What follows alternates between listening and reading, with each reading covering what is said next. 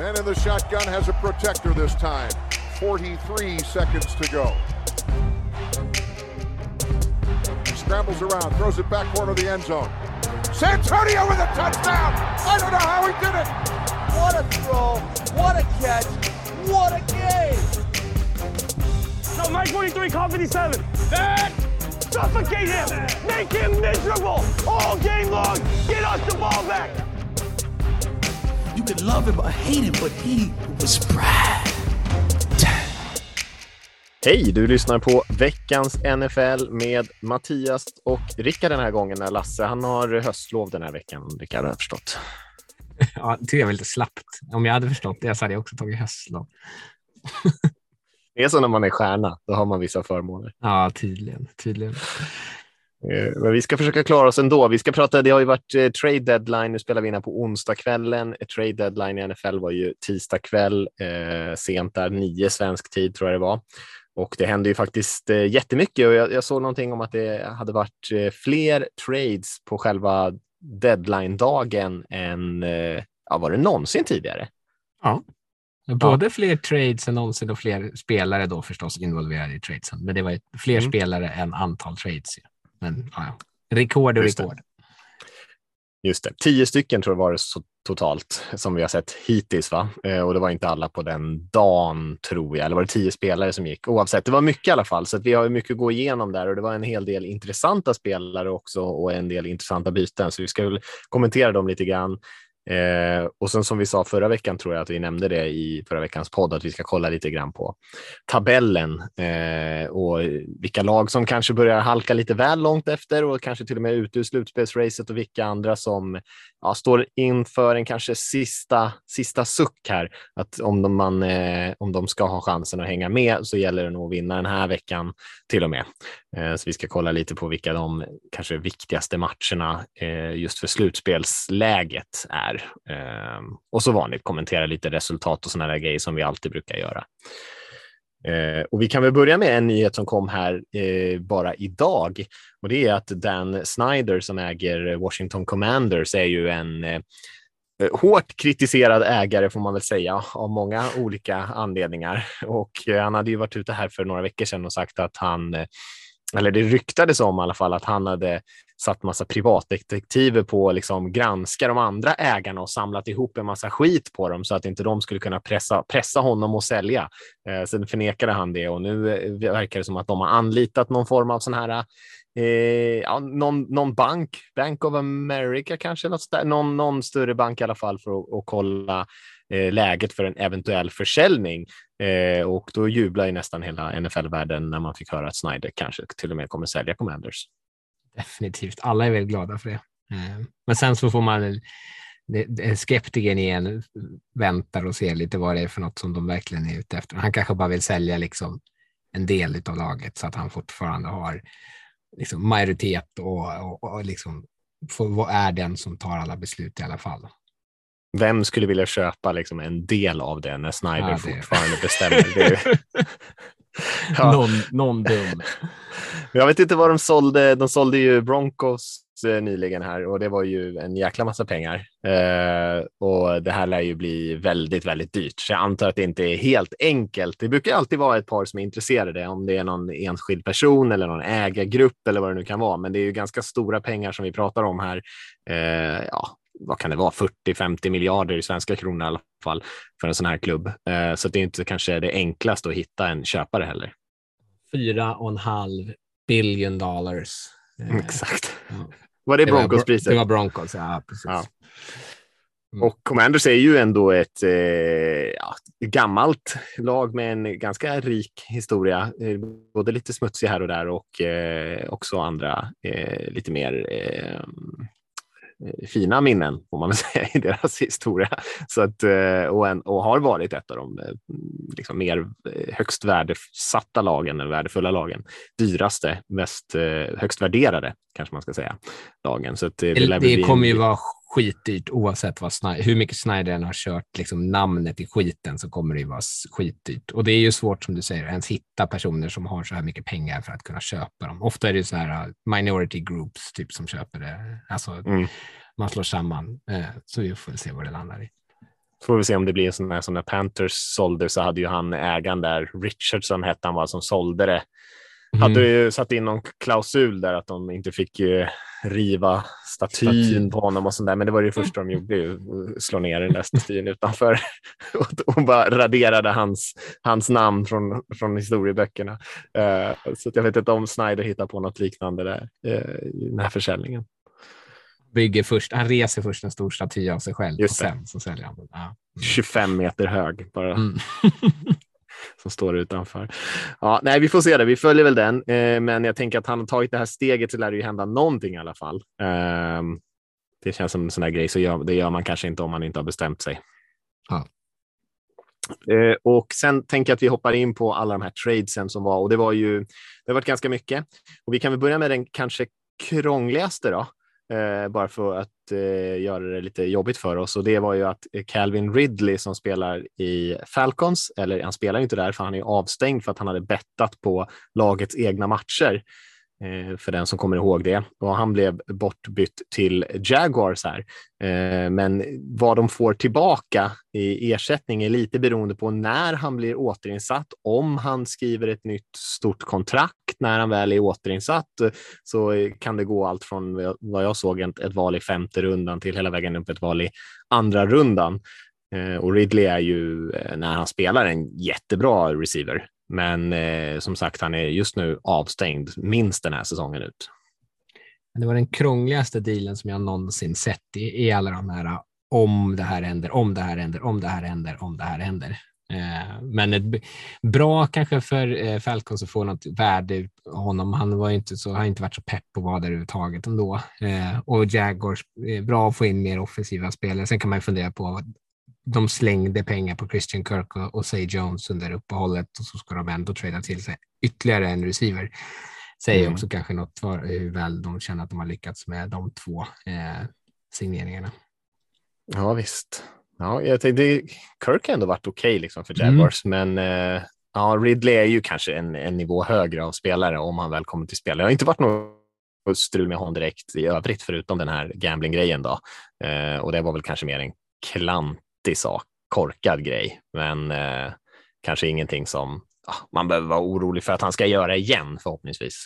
Han missade väl matcher med eh, ska man, eh, psykisk eh, ohälsa. Just va? Eh, Just det. Ja, han har ju varit lite in och ut på det sättet. Ja, ja Mm. den hade jag faktiskt glömt bort. Ja, så det får man kanske ta med där, att det finns lite mer osäkerhetsmoment i den här än. eh, Därav alla omen. Mm, exakt. Men det kan ju bli billigt för dem kanske eventuellt. Då, men, får, men om han kommer tillbaka så lär de ju skriva ett kontrakt och då lär de ju få stå upp ett val i andra. Vilket som. Ja, den får vi väl vänta och se lite grann på Ridley-traden där. Det kommer ju lite andra som kanske känns lite mer relevanta just nu och bland annat då att eh, pass rushen Bradley Chubb som har spelat i Broncos och eh, draftades av Broncos i första, högt upp i första rundan eh, blev tradad till Dolphins för ett val i, i första tillbaka. Eh, och det är väl eh, en, lite mer, Broncos har ju haft en väldigt tuff start på den här säsongen eh, och eh, Dolphins lite åt andra hållet då eh, och försöker ju kanske ladda upp här då för att göra lite ordentlig skada. Ja, och Broncos gör väl vad de kan för att nu de sitter så de sitter efter Russell Wilson-traden. De har inget draftkapital och de har inget eh, lönekapital heller som skulle inte ha råd att behålla Chubb som de hade velat egentligen. Eh, och Dolphins, eh, ja, alltså, så alltid bra med mer pass rushers och så kommer de ju.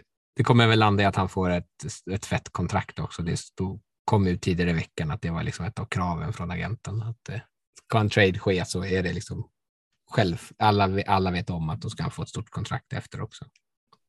Och så lär det ju bli eftersom de betalar så mycket för honom också. Då. Ja. Men det är, ju- man betalar inte så mycket bara för att hyra in en spelare. Liksom. Men Chubb är ju bra så länge han spelar. Han har ju varit borta mycket med skador och grejer, men när han har spelat så har han ju varit effektiv. Absolut. Chase Claypool, eh, receivern i Steelers, eh, blev tradad till Bears. Det har snackats lite grann om Claypool innan, så det har gått lite rykten om att, eh, att Steelers ändå är villiga att shoppa honom. Eh, och Bears å andra sidan kanske har varit på ja, snackats mer om spelare de ska göra sig av med eh, än att de ska byta till sig spelare. Så kanske lite oväntat att det var just dem. Sen har de ju ett behov där. Eh, men en ganska, jag tyckte det var en ganska bra eh, trade för kanske för båda lagen, men för, framförallt kanske för Steelers tycker jag är egentligen att man eh, draftade ju Claypool någonstans i mitten den andra halvan av andra rundan, spelar honom i två och ett halvt år här och sen så byter man bort honom då och får mer tillbaka än vad man betalade från början. Så på så sätt så är det ju ganska eh, smarta investeringar här från Steelers. Och de har ju varit duktiga tidigare också på att liksom lämna receivers innan, eh, alltså medan de fortfarande är värde, värda någonting i, i liksom trade eh, värde. Eh, och Claypool, eh, jag, jag, är lite osäker på varför Bears betalar så här jättemycket för att få honom, men eh, det är väl, de har väl sett tillräckligt mycket av Fields nu för att känna att de behöver kanske hjälpa honom i någon sorts form av passningsmottagare värd sitt namn. Ehm, så, även om det kostar mycket så är det väl kanske ändå ett, ett, klok, ett klok spelare att få in. Ja, och Claypool, han är ju lite upp och ner sådär. Eh, så vi får väl se. Han eh, försvinner i vissa matcher och i vissa matcher så är han väldigt mm. dominant och sådär. Men han verkar ju vara en ganska hyfsat vettig person så, så det är väl eh, förhoppningsvis ingen så här karaktär-issues med honom. Eh, vad man har sett TikTok-videos och sådana grejer väl som det har varit. det är mycket TikTok i Steelers. Ja. Jag vet inte vad som ja. händer där. Känns inte som att det är Mike Tomlins grej i alla fall, TikTok. Nej, nej inte stor på TikTok, Tomlin. Eh, ja, till har vi också eh, TJ Hawkinson, tight-enden i Lions, eh, som de eh, bytte bort till Vikings. Och det, det gick lite draftval fram och tillbaka där, så att, eh, mm, jag tror att eh, Vikings fick ju även eh, två val i fjärde rundan tillbaka. var ett av dem ett sånt här kompval. Eh, och sen eh, Lions då fick eh, ett val i andra och ett val i tredje. Så att, och det, jag tror att det tredje valet var 2024. Så det var ju inte, någon, eh, inte något jättehögt pris för Hawkinson ändå. Det var lite rörigt tyckte jag. Jag förstår för mm. många siffror också för att det var, precis som du säger, några var 2023, tredje rundan. 20, jag tror att det här ena fjärde valet är också ett conditional fourth som skulle kunna vara något annat. Alltså, eh, men eh, Eh, alltså, i, i, slutändan så är det väl typ ett val i andra ungefär skulle man kunna säga det för, för Håkansson. Eh, och han har ju spelat bra i år så jag förstår ju att de skickar honom nu där han fortfarande, liksom när, när han är som bäst. Men det är också synd. Han är ju en bra spelare. Eh, det känns ju som att Lions borde vilja hålla kvar den typen av spelare. Eh, och Vikings, de har ju Irv Smith heter han deras tight mm. Eh, Skadad. Ja, i och för sig. Men ja, man, man kan ju aldrig ha för många och de är lite olika typer av spelare visserligen. Ja, jag tror det kom också ut här dagarna innan att skadan på eh, Smith var lite värre än vad Vikings hade trott. Jag tror att han kommer vara borta åtta veckor eller något sånt där. Så att det blev ju ett ganska stort glapp där för dem. Men det här är ju inte heller en trade som de gör för att bli bättre den här säsongen, utan jag, jag, jag förmodar att de tänker att de kommer förlänga Hawkinson också. Mm, ja, det får man ju tänka sig. Ja. Mm.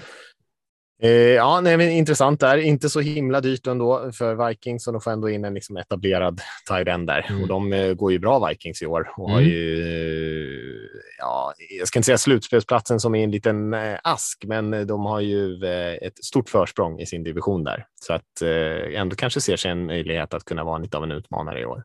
Mm. Roquan Smith, linebacken i, i Bears, som har varit lite upp och ner sedan han kom till NFL, men ganska mycket upp ändå och eh, har ju imponerat. Eh, går till Ravens och eh, Bears får då tillbaka dels eh, linebacken A.J. Klein då och sen så får de också ett val i andra och ett val i femte 2023. Eh, båda de valen i 2023 tror jag. Eh, så att eh, ganska bra betalt ändå för Roquan Smith. Det tycker jag.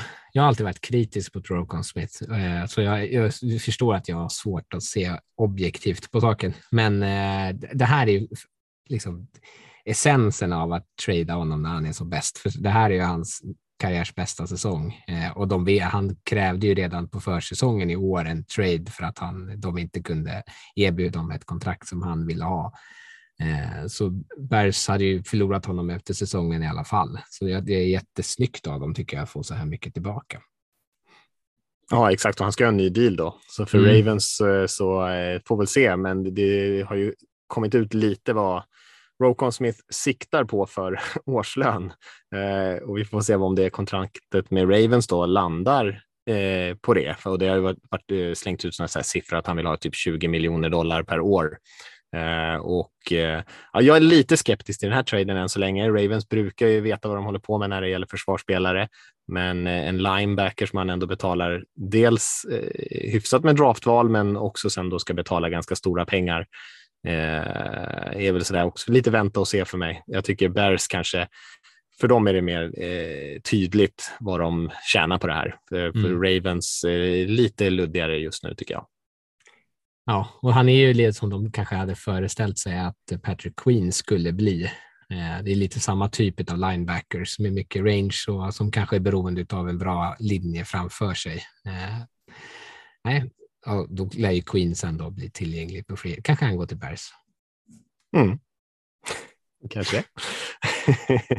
ja, eh, men mycket kapital investerade i linebacker-positionen från Ravens då med Queen också som draftades i första rundan. Ja, precis.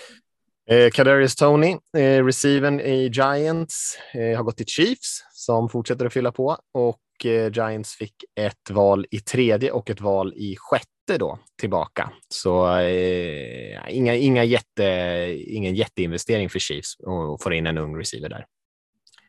Ja, typisk eh, Chiefs receiver känns det som, Tony. Eller en sån här spelare som bara är, är, är lite oberäknelig, men livsfarlig när han får bollen i handen. Och sen har jag mm. haft problem med skador, så får vi se om det liksom kan lösa sig. Men som du säger, det kostar inte särskilt mycket för honom. Nej, och Chiefs behöver väl egentligen eh, hjälp på den här positionen, fast det inte sett ut så eh, den här mm. säsongen. Deras anfall eh, rullar ju på rätt bra ändå. Eh, Robert Quinn, den här kom lite tidigare i veckan. Vi tog de här eh, nyast till äldst eh, när nyheterna läckte egentligen på den här listan. Så det var ju ett tag sedan, men han gick till Eagles och Bears fick ett val i fjärde rundan tillbaka. Robert Quinn är ju också en sån där spelare som vars kontrakt går ut i slutet på den här säsongen. Så att det är lite samma sak som Bears gör med, med Smith egentligen här. Man byter bort en spelare som man kanske ändå inte hade haft kvar. Men eh, Quinn eh, har ju väldigt mycket kapacitet i sig och har ju varit ganska ensam på den Bears-linjen och blivit, eh, fått mycket uppmärksamhet av motståndarnas offensiva linjer och så där. Och kanske att han får lite fler möjligheter i Eagles ganska rolig trade att följa när man tittar på vad de olika fanbases säger. Eh, för Bears mm. är ganska nöjda med att bli av med honom just för att han i år inte har varit så värst produktiv.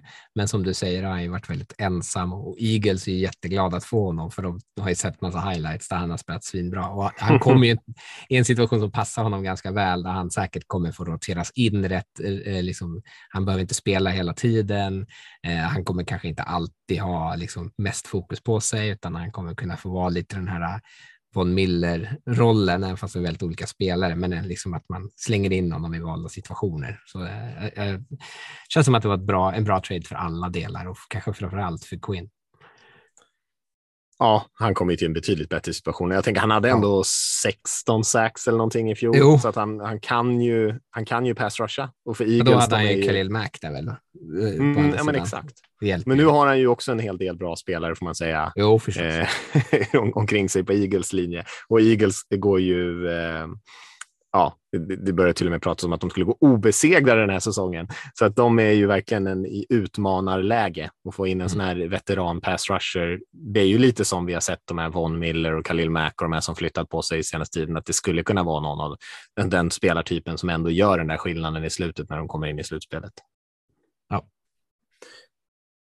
Och det var de som vi inte har hunnit prata om tidigare. Vi har ju också McCaffrey och Robbie Anderson och Hankins har vi pratat om tidigare och även Robinson, running backen, eh, som, eh, som kom ut eh, innan vi spelade in förra veckan. Så väldigt mycket trades. Vänta nu. Eh, Pittsburgh tradade till sig William Jackson från Washington. Ja, ah, just det. Just det, den höll vi på att missa. Och han ja. pratade vi om förra veckan ju, av en mm. spelare som eventuellt skulle kunna bli tradad då. Precis, och det kostar är... knappt någonting. Vad betalar de då? Vet du det? Ett val i sjätte rundan och då fick de också ett val i sjunde rundan tillbaka. Oj, gratis nästan. I stort sett. Han, är, han har varit missnöjd ju, för att ja. han, de inte tycker, han tycker inte att de har använt honom på det han är bra på.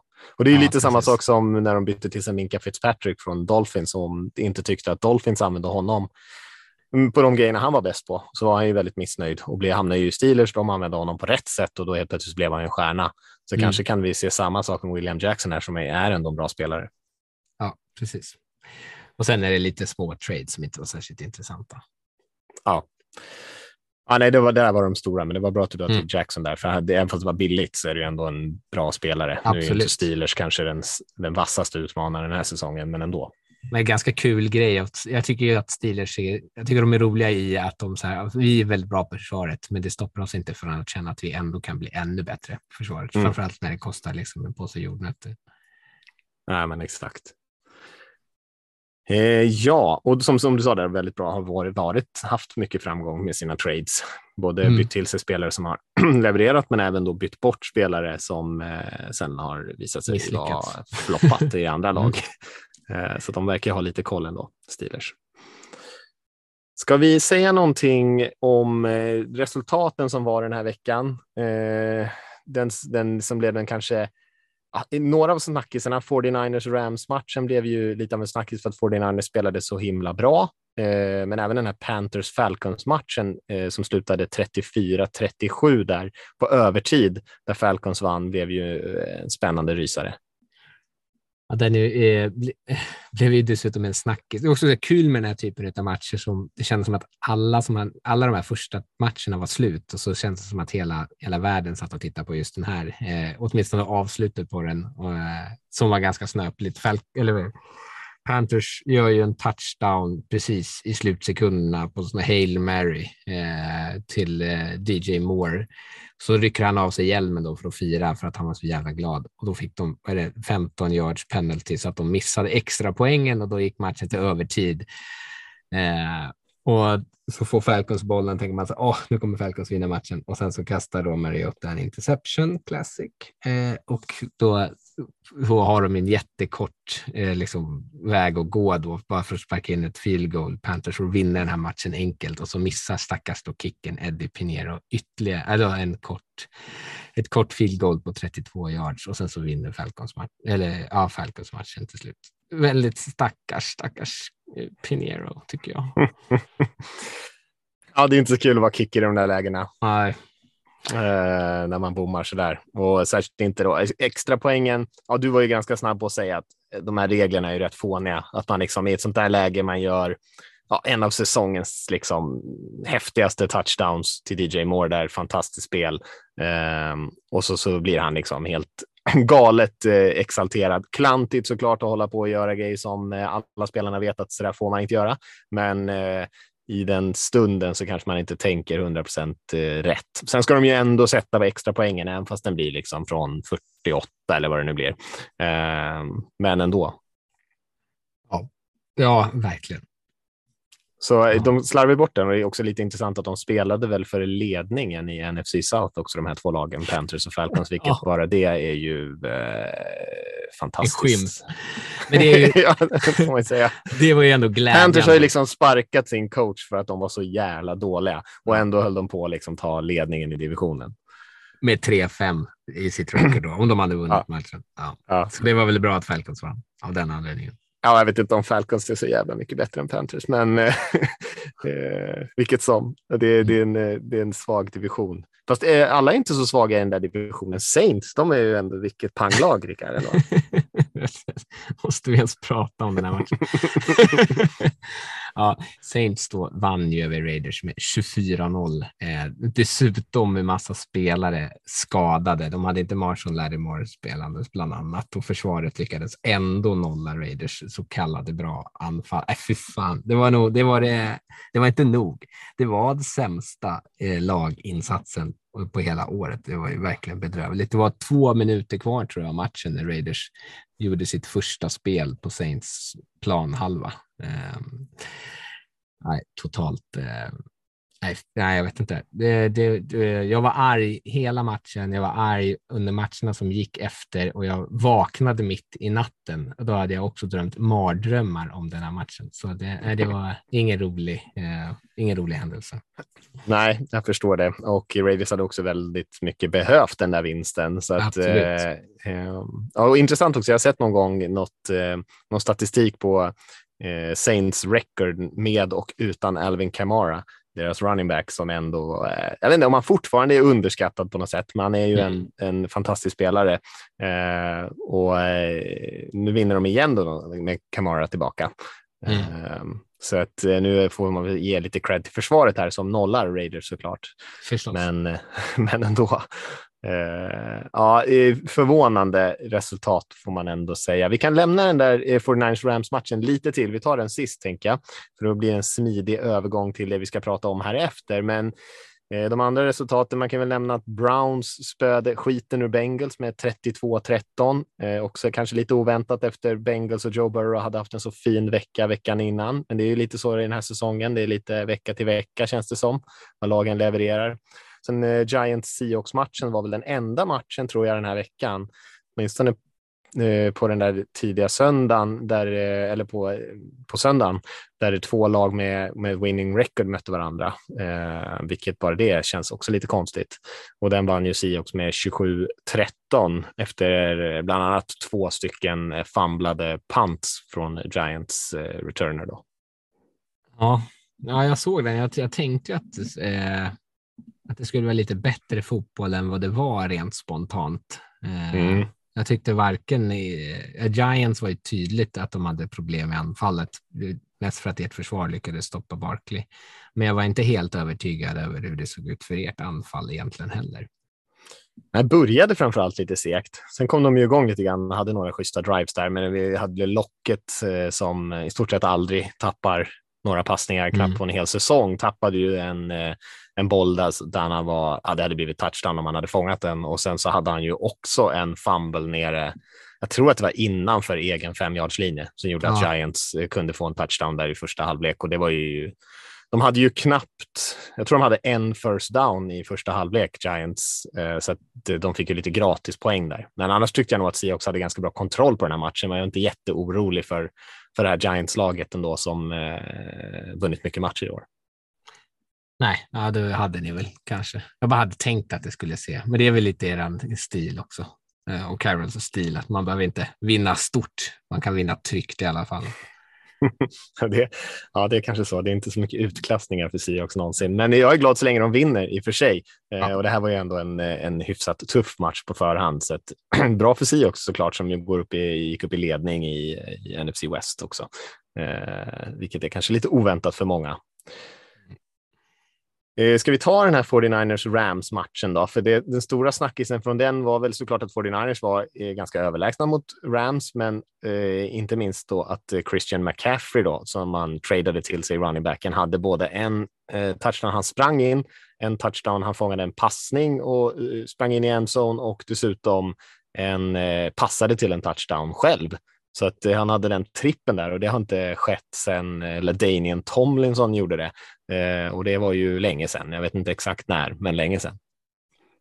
Ja, Nej, det, han känns ju som en eh, väldigt kul spelare i det där laget. Nu är så här kul kanske det inte alltid kommer vara att han kommer göra sådana här grejer. Eh, men att han kommer springa bollen och ta emot väldigt mycket passningar, det kan man ju vänta sig. Eh, och det är väl kanske den bästa running backen som Shannon har haft att leka med i sitt system som dessutom då är. Vi sa ju det innan att det är ett system där man brukar lyfta att det enkelt att lyckas med sina running backs, att det inte behövs ha den här superstjärnan. Men det är också otroligt underhållande om de kan fortsätta spela på en sån här hög nivå just för att McCaffrey är så bra i ett så bra system. De får nice haft lite kräftgång här tidigt på säsongen, men jag tror ändå att många har eh, hållit fast lite vid att de har lite mer att ge ändå. Vi hade nog dem ganska högt på power rankingen då, även fast de inte hade spelat så där superbra. Nu var inte Debo med heller. Debo Samuel var inte med i den här matchen heller. Eh, så att de har ju både ett bra försvar och sen ett anfall då med McCaffrey nu och Debo Samuel som är liksom också en liknande sådär uh, spelare som kan göra lite allt möjligt och så har man ju också Kittle och man har Ayuk som har spelat lite bättre. Man har en hel del bra spelare på sin linje. Ja, 49ers är inte så dåliga i en säsong där det finns få bra lag. Eh, så tycker jag nog 49ers ser ut som ett av de, ett av de bättre, helt klart.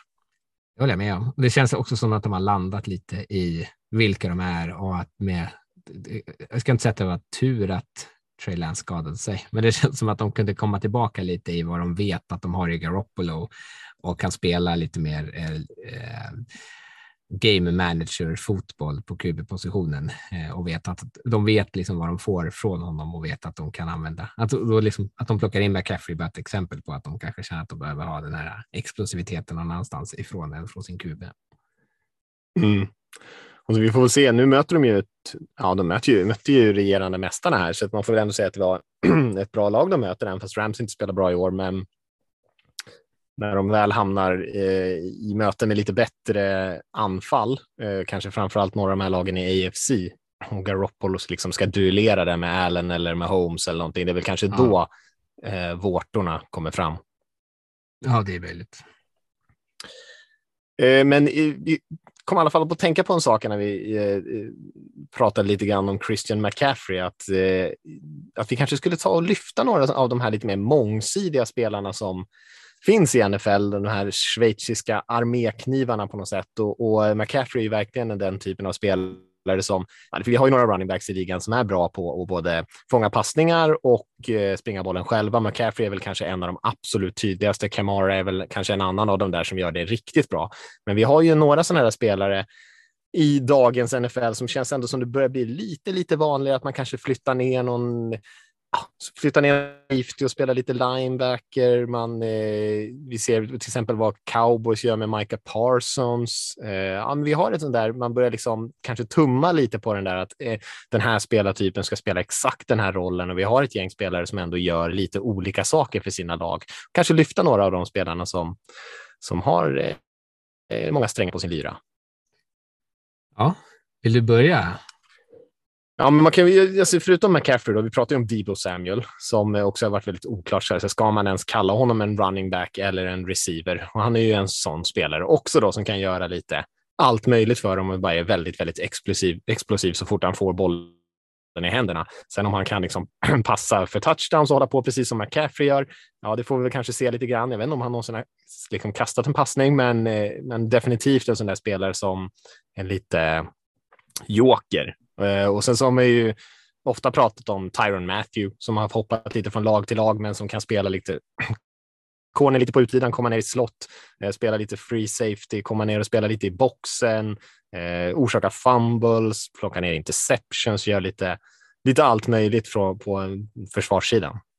Ja, I Chiefs framförallt så hade han en väldigt fri roll. Han är lite mer styrd nu i Saints, men märker, man märker att de flyttar runt honom otroligt mycket där ändå. Eh, och när vi ändå är Saints då så kan man ju lyfta Taysom Hill, före detta quarterbacken, nuvarande. Han listas som tight end, men han spelar ju mer typ som någon sorts form av running back. Eh, men eh, som både liksom kan springa bollen väldigt bra som traditionell running back, tar emot passningar som tight end och springer väldigt mycket bollen ur liksom QB-position, men kan också passa. Så där finns ju det såg vi ju, om inte annat då, i Raiders-matchen, eh, hur farligt det är, framför allt hur duktiga de är på det när det är så här fjärde, tredje och kort, eller till och med fjärde och kort, att det är väldigt svårstoppat. Mm. Ja, men verkligen. Jag tänkte på eh, hans safetyn i Washington som vi pratade om lite tidigare, Cameron Curl, som jag såg någon eh, statistik på att han har ju spelat eh, tror att han har spelat båda safety-positionerna. Han har spelat lite eh, corner på utsidan. Han har spelat lite corner, eh, slot corner på insidan. Han har spelat lite linebacker och de brukar gilla att pass rusha honom också. Sådana spelare som kanske inte många har hört talas om för att det inte är jättemånga som kanske eh, slår på en Washington-match varje vecka om man får välja om man inte håller på dem. Eh, men en, en bra underskattad spelare som gör eh, det mesta eh, på eh, i alla fall de bakre liksom, sju positionerna. Ja.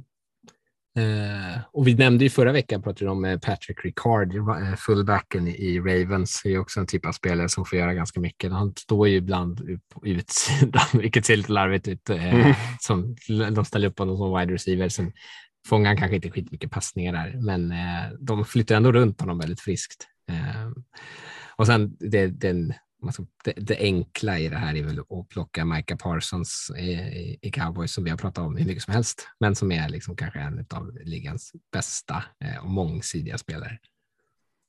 Ja, och kanske just nu en av eh, NFLs bästa försvarsspelare overall. Absolut.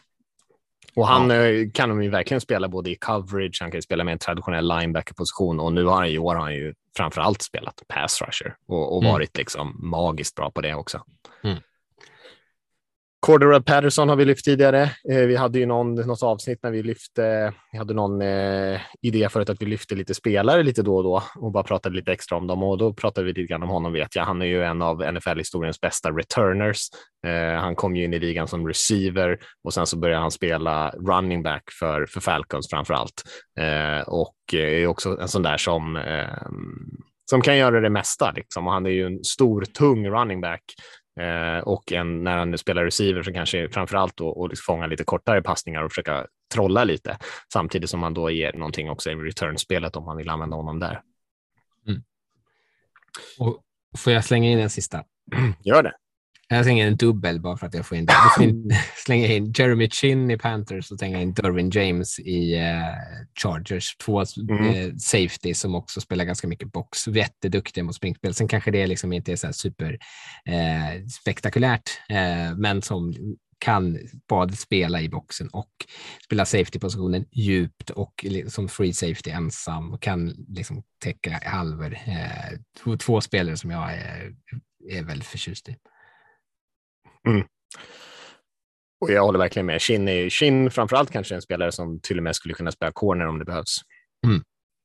Uh, det finns en del offensiva linjespelare. Jag tänker det svårt att veta exakt vilka man ska nämna där kanske, men vi vet ju att Lasse gillar ju Zach Martin i Cowboys som han tycker är NFLs bästa guard och det finns väl inte så mycket att, att säga emot där. Han är absolut en av dem, om, om inte den bästa.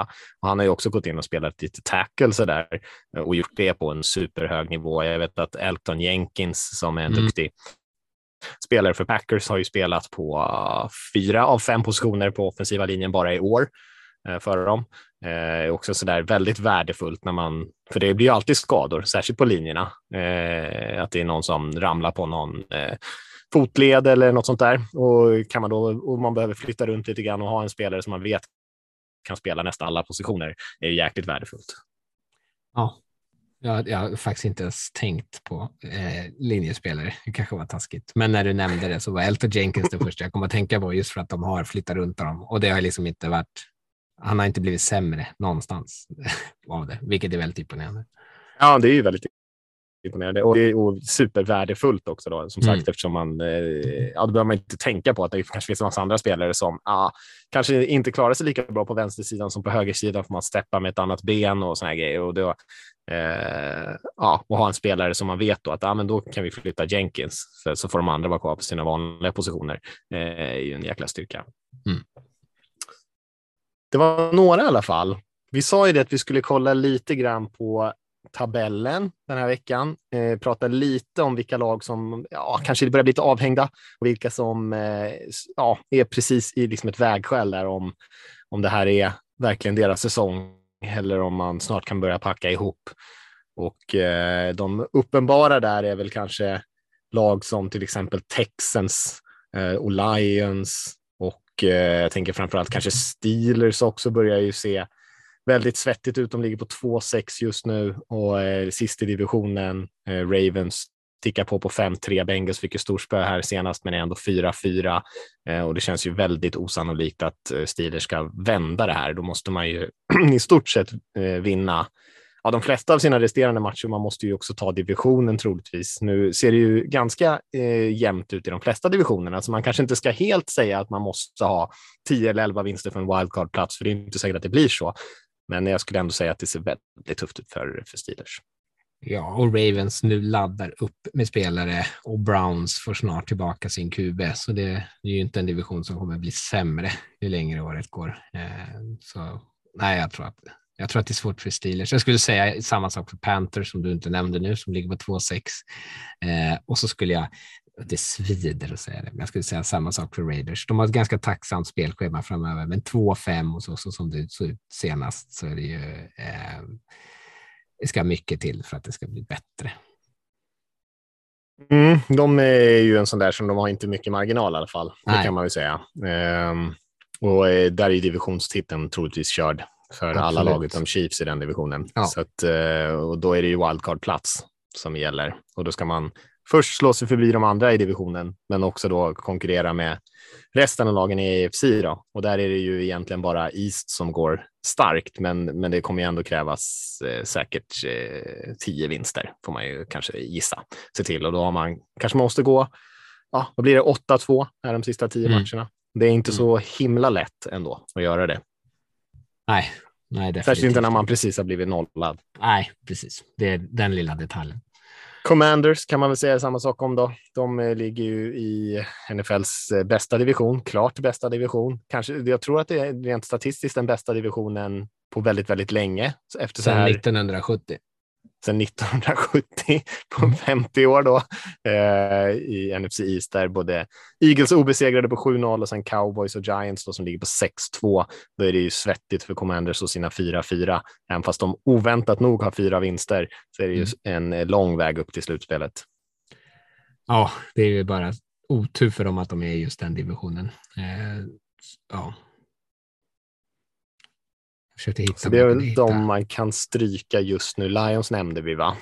Ja, det gjorde det. Sen är det ju en del som eh, hänger på eh, sista eh, snöret. Eh, mm. Det ser vi väl när vi kollar på matcherna nu i helgen. En del som står inför ödesmatcher där vi kanske då nästa vecka plötsligt räknar bort dem eller säger att fortfarande är med i spelet. Ja, visst är det så. Och där kanske man tänker på Packers till exempel. Mm som möter Lions den här veckan.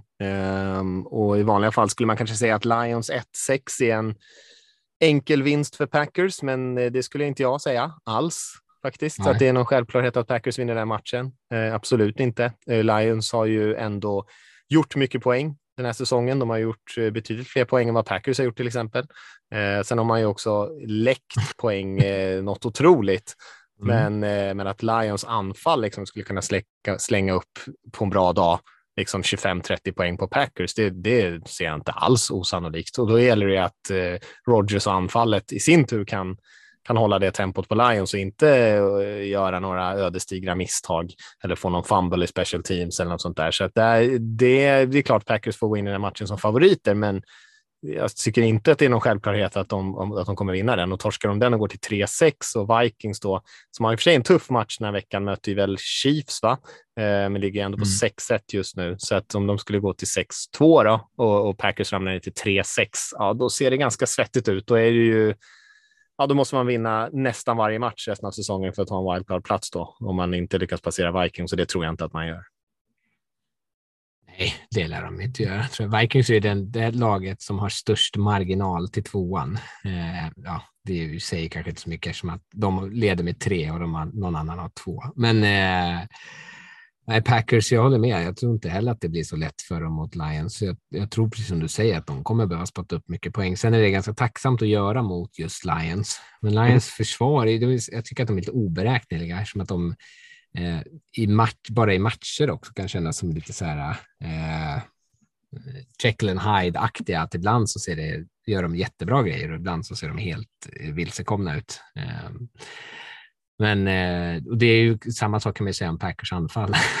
så det, eh, mm, på riktig bottenmatch måste man ju tyvärr säga, att, vilket känns konstigt när man pratar om Packers.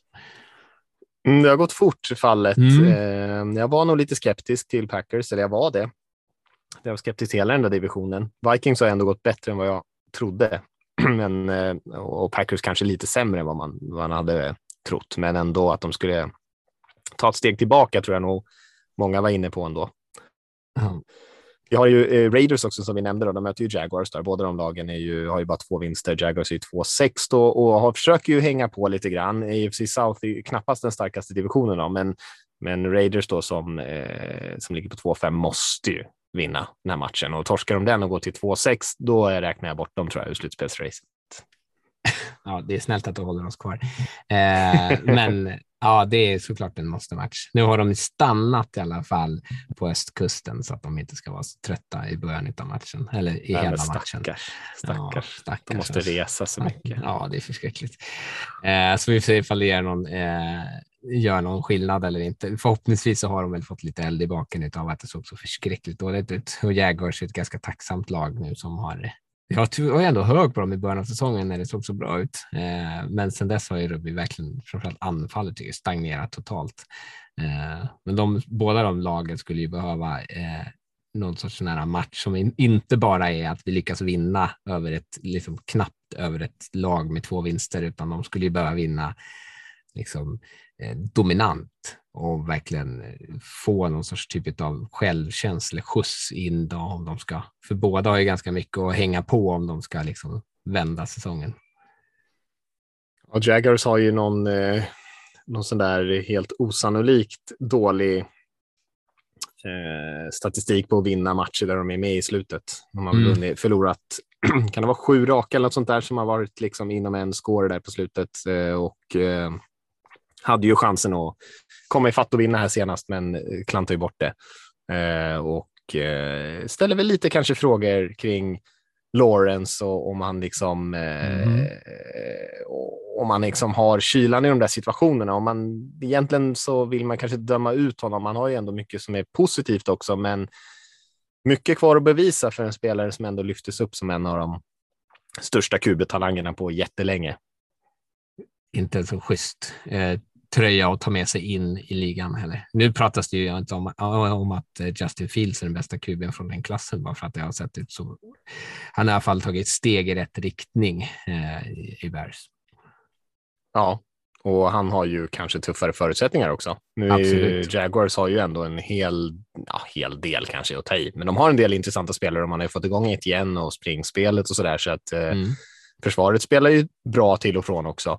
Även fast det finns eh, saker som skulle kunna vara bättre där också. Så att det är ju kanske just med Lawrence och passningsspelet och så där som man hade hoppats att de skulle kunna få ut lite mer. Ja. Cardinals har ju en viktig match mot Seahawks här också den här veckan. Spelar ju på mm. hemmaplan eh, och eh, ligger på 3-5 just nu. Går de till 3-6. Ja, divisionen kanske i West ser ju kanske inte dötung ut, men man tänker ju att Rams ska komma igång lite grann i alla fall. Och 49ers pratar vi om. De ser heta ut och Seahawks eh, är i alla fall bättre än eh, vad många trott inför den här säsongen. Och det ligger ju bra till. Och dessutom om de torskar den här divisionsmatchen Cardinals, då är man ju redan tre matcher efter Seahawks då. Och 49ers känns ju kanske som ja, storfavoriten just nu i divisionen, även fast man ligger lite en match bakom Seahawks just nu ja, det blir nog svårt att, att, klättra upp igen tror jag. Sen är NFC är svag rent generellt förutom då East. Eh, så det finns ju kanske möjlighet att kunna smyga in på ett wildcard eh, även utan att ha många vinster i bagaget. Men eh, nej, jag, jag, dels har jag svårt att se Cardinals vinna den här matchen eh, och dels så har jag väldigt svårt att se att de skulle vara i ett slutspel. Nu är ju Hopkins tillbaka i och för sig, det kanske, eh, eller har ju varit, och det har gett lite mer liv i anfallet. Eh, men det känns ändå som att det är så opolitligt, allt de gör. Mm. Men Hopkins är ju lite för Cardinals anfall vad Camara är för Saints anfall. Alltså det är ju lite, det är ja. en väldig skillnad när han är med och när han inte är med. Absolut. Eh, så av den anledningen så är de ju lite ett annat lag nu när han kommer tillbaka. Men eh, ja, med tanke på att de har spelat än så länge så får väl ändå Seahawks vara favoriter i den matchen. Och torskar mm. de den Cardinals, då är som du säger, då är det kanske uppförsbacken alldeles för brant faktiskt. Ja, och stannar vi i divisionen där så skulle man ju kunna plocka Rams matchen mot eh, Buccaneers. Eh, Rams samma sak, faller de ner till 3-5. Eh, och, ja, det är väl inte det här ödesdigert egentligen kanske, men eh, det vidare med både 49ers och Seahawks som du sa eh, och Bucks Ja, det Falcons leder ju divisionen på 4-4 och det är inte, de är inte jättelångt bort om de faller till 3-6 och om Falcons då inte helt eh, oväntat skulle förlora den här veckan. Men man kan i alla fall räkna bort dem som någon sorts form av contender i alla fall. Eh, och vi som hade dem orimligt högt eh, på våran power ranking här då, med tanke på hur de har spelat så det är kanske inte en ödesmatch ifall de kommer vinna divisionen eller inte, som att den är inom räckhåll, men åtminstone en ödesmatch för att de kommer vara ett dåligt lag. Mm, man tänker ju länge backa ner ska kunna hålla på på det här sättet om man ändå ja. tänker att det är totalt självklart att de ska ta slutspelsplatsen. Men eh, jag känner nog fortfarande att de är nästan ohotade i South, vilket, är, eh, vilket man inte borde tycka med tanke på hur jävla dåligt de spelar. Men eh, ja, de, de har ändå lite lite room for error där i NFC mm. South. Lite Det har de. svettigare för Rams. Ja, definitivt. Eh, ja, det kanske man, det man kan säga om de, om de matcherna som är liksom ödesmatcher för, för lag som eh, är på gränsen att hålla sig kvar i slutspelsracen. Så vi har ju också en del hyfsat intressanta matcher i övrigt. Jag tänker att den här ehm, Colts mot Patriots-matchen är ganska intressant ändå. Eh, och det är kanske inte nödvändigtvis för att den är en måste-match, men Colts, för dem är det ju lite viktigt ändå. De är 3-4-1. De försöker hänga på Titans med 5-2. Eh, och Titans har ju också en, eh, en eh, bra match mot Chiefs då. Där de mycket, ja, just det, Titans möter Chiefs. Jag sa att Vikings möter Chiefs innan, men det gör de ju inte. Visst var jag det? För det är Titans som möter Chiefs. Ja, det sa du. Jag, jag, Vilka- jag vilka möter. Vikings Jag tänkte Nej. inte ens på det. Nej, jag bara, eh, jag bara körde vidare. Vilka möter lät- Vikings då? Du lät så självsäker. Eh, De mötte ju. Washington. Ja, nej, men så Den kanske de vinner då, de då kan vi nästan eh, stryka lite av det vi pratade om där, för de lär ju vinna över Washington och gå till 7-1 troligtvis Vikings. Så då blir det ju ännu viktigare för Packers då att försöka hänga på. Absolut. Om de ens kan utmana om, om eh, divisionssegern, den kanske är relativt körd. Eh, men Titans möter ju Chiefs, så att, eh, och då kan man ju tänka sig att Titans möjligtvis åker på torsk där, även fast de har skrällt mot Chiefs förut. Och då blir ju, eh, öppnar det i alla fall upp lite grann för Colts att försöka hänga på här. Men då måste de ju ta den här matchen mot Patriots. Och Patriots å andra sidan som spelar i, i, i en eh, division där många lag spelar bra. De ligger ju sist i divisionen på sina 4-4.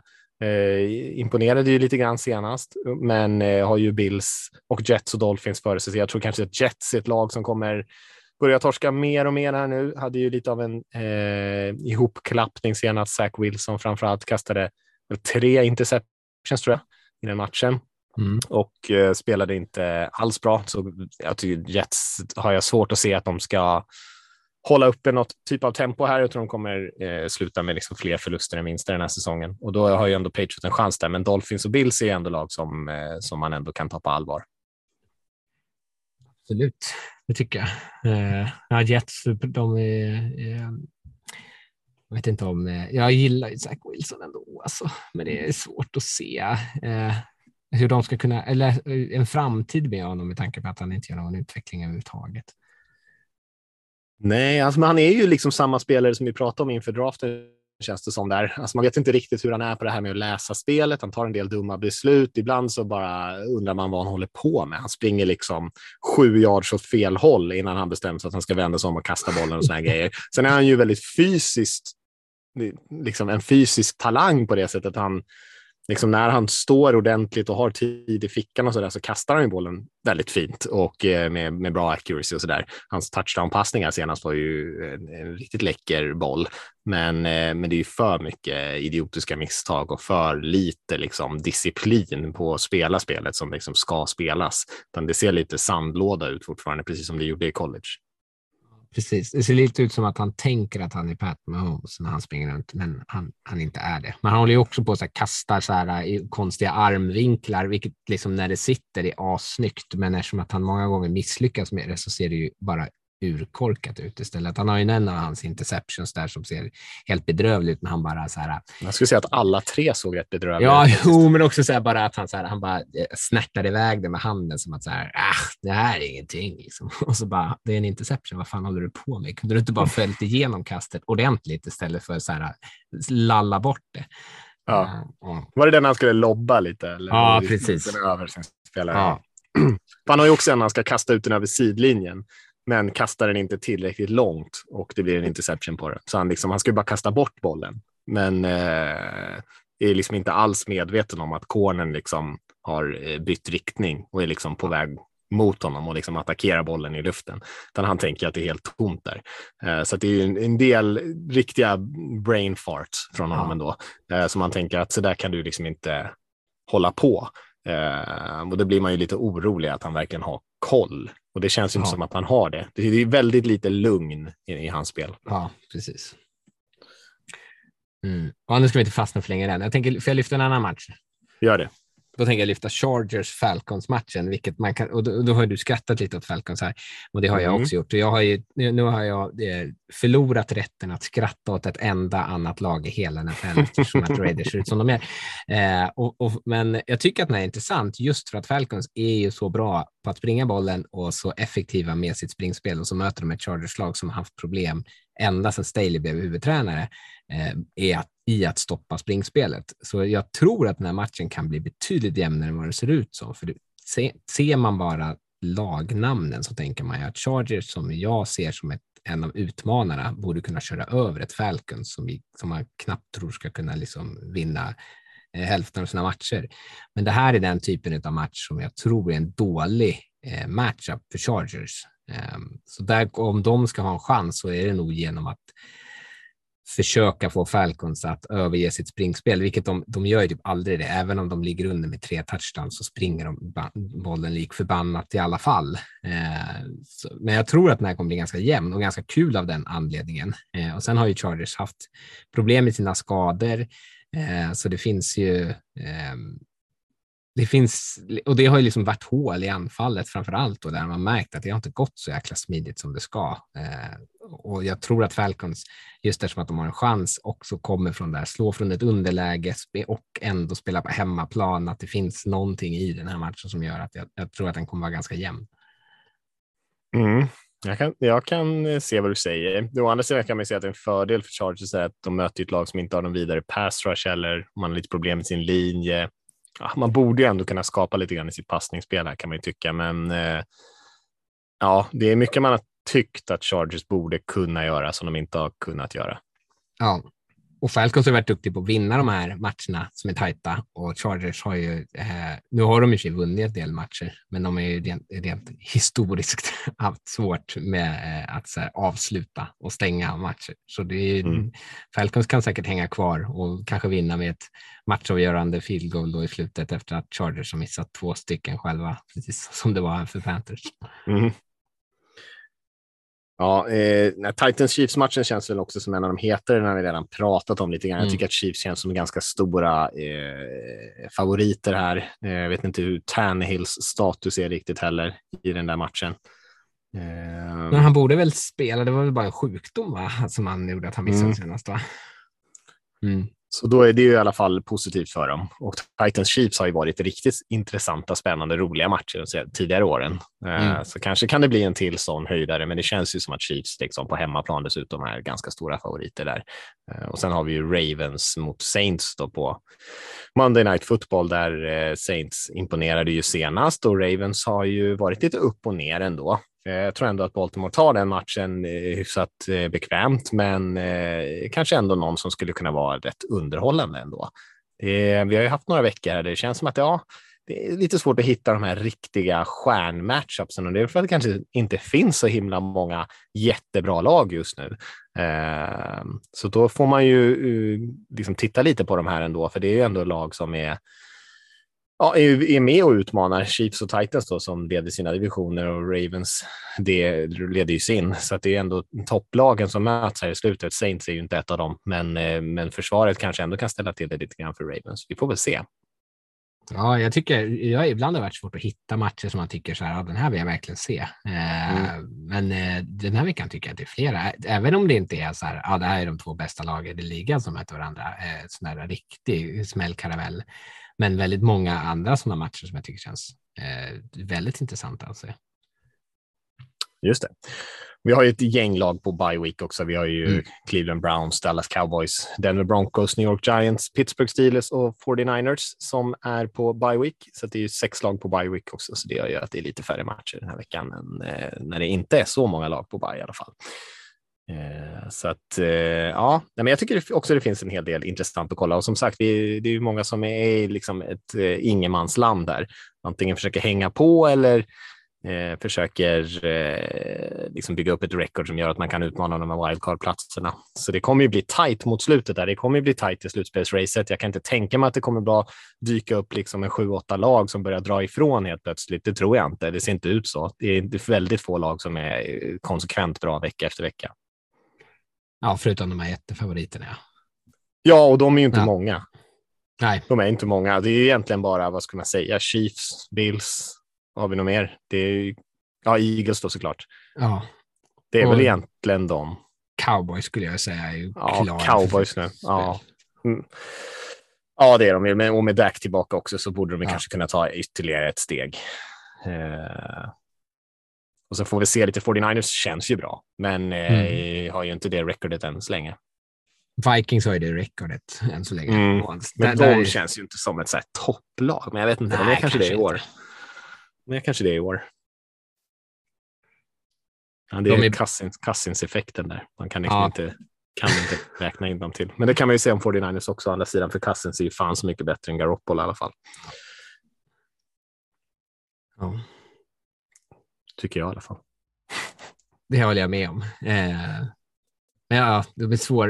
Det är alltid svårt med Vikings tycker jag. Eh, veta vad man har dem. Men nu har de ändå, alltså du, man kan inte förneka att de har spelat bra i år. Eh, Och jag är svårt att se att de skulle tappa divisionen. Det skulle säga omöjligt. Men sen är det väl kanske ett av de lagen som man kanske ge, ge hellre möter än andra i alla fall. När det väl I ett eventuellt slutspel, ja. Ja, Absolut. precis. Ja, nej, men eh, vi kanske rundar av där helt enkelt. Det har vi ändå gått igenom nästan alla matcher hann vi med här till och med. Eh, och så eh, får vi se vad vi hittar på nästa vecka när Lasse är tillbaka från sin, eh, sitt höstlov. Utvilad. Det var höga krav på honom faktiskt. eh, men vi säger så för den här veckan så hörs vi igen, eh, så hörs vi igen nästa vecka. Helt enkelt. Det gör vi. Ha det bra.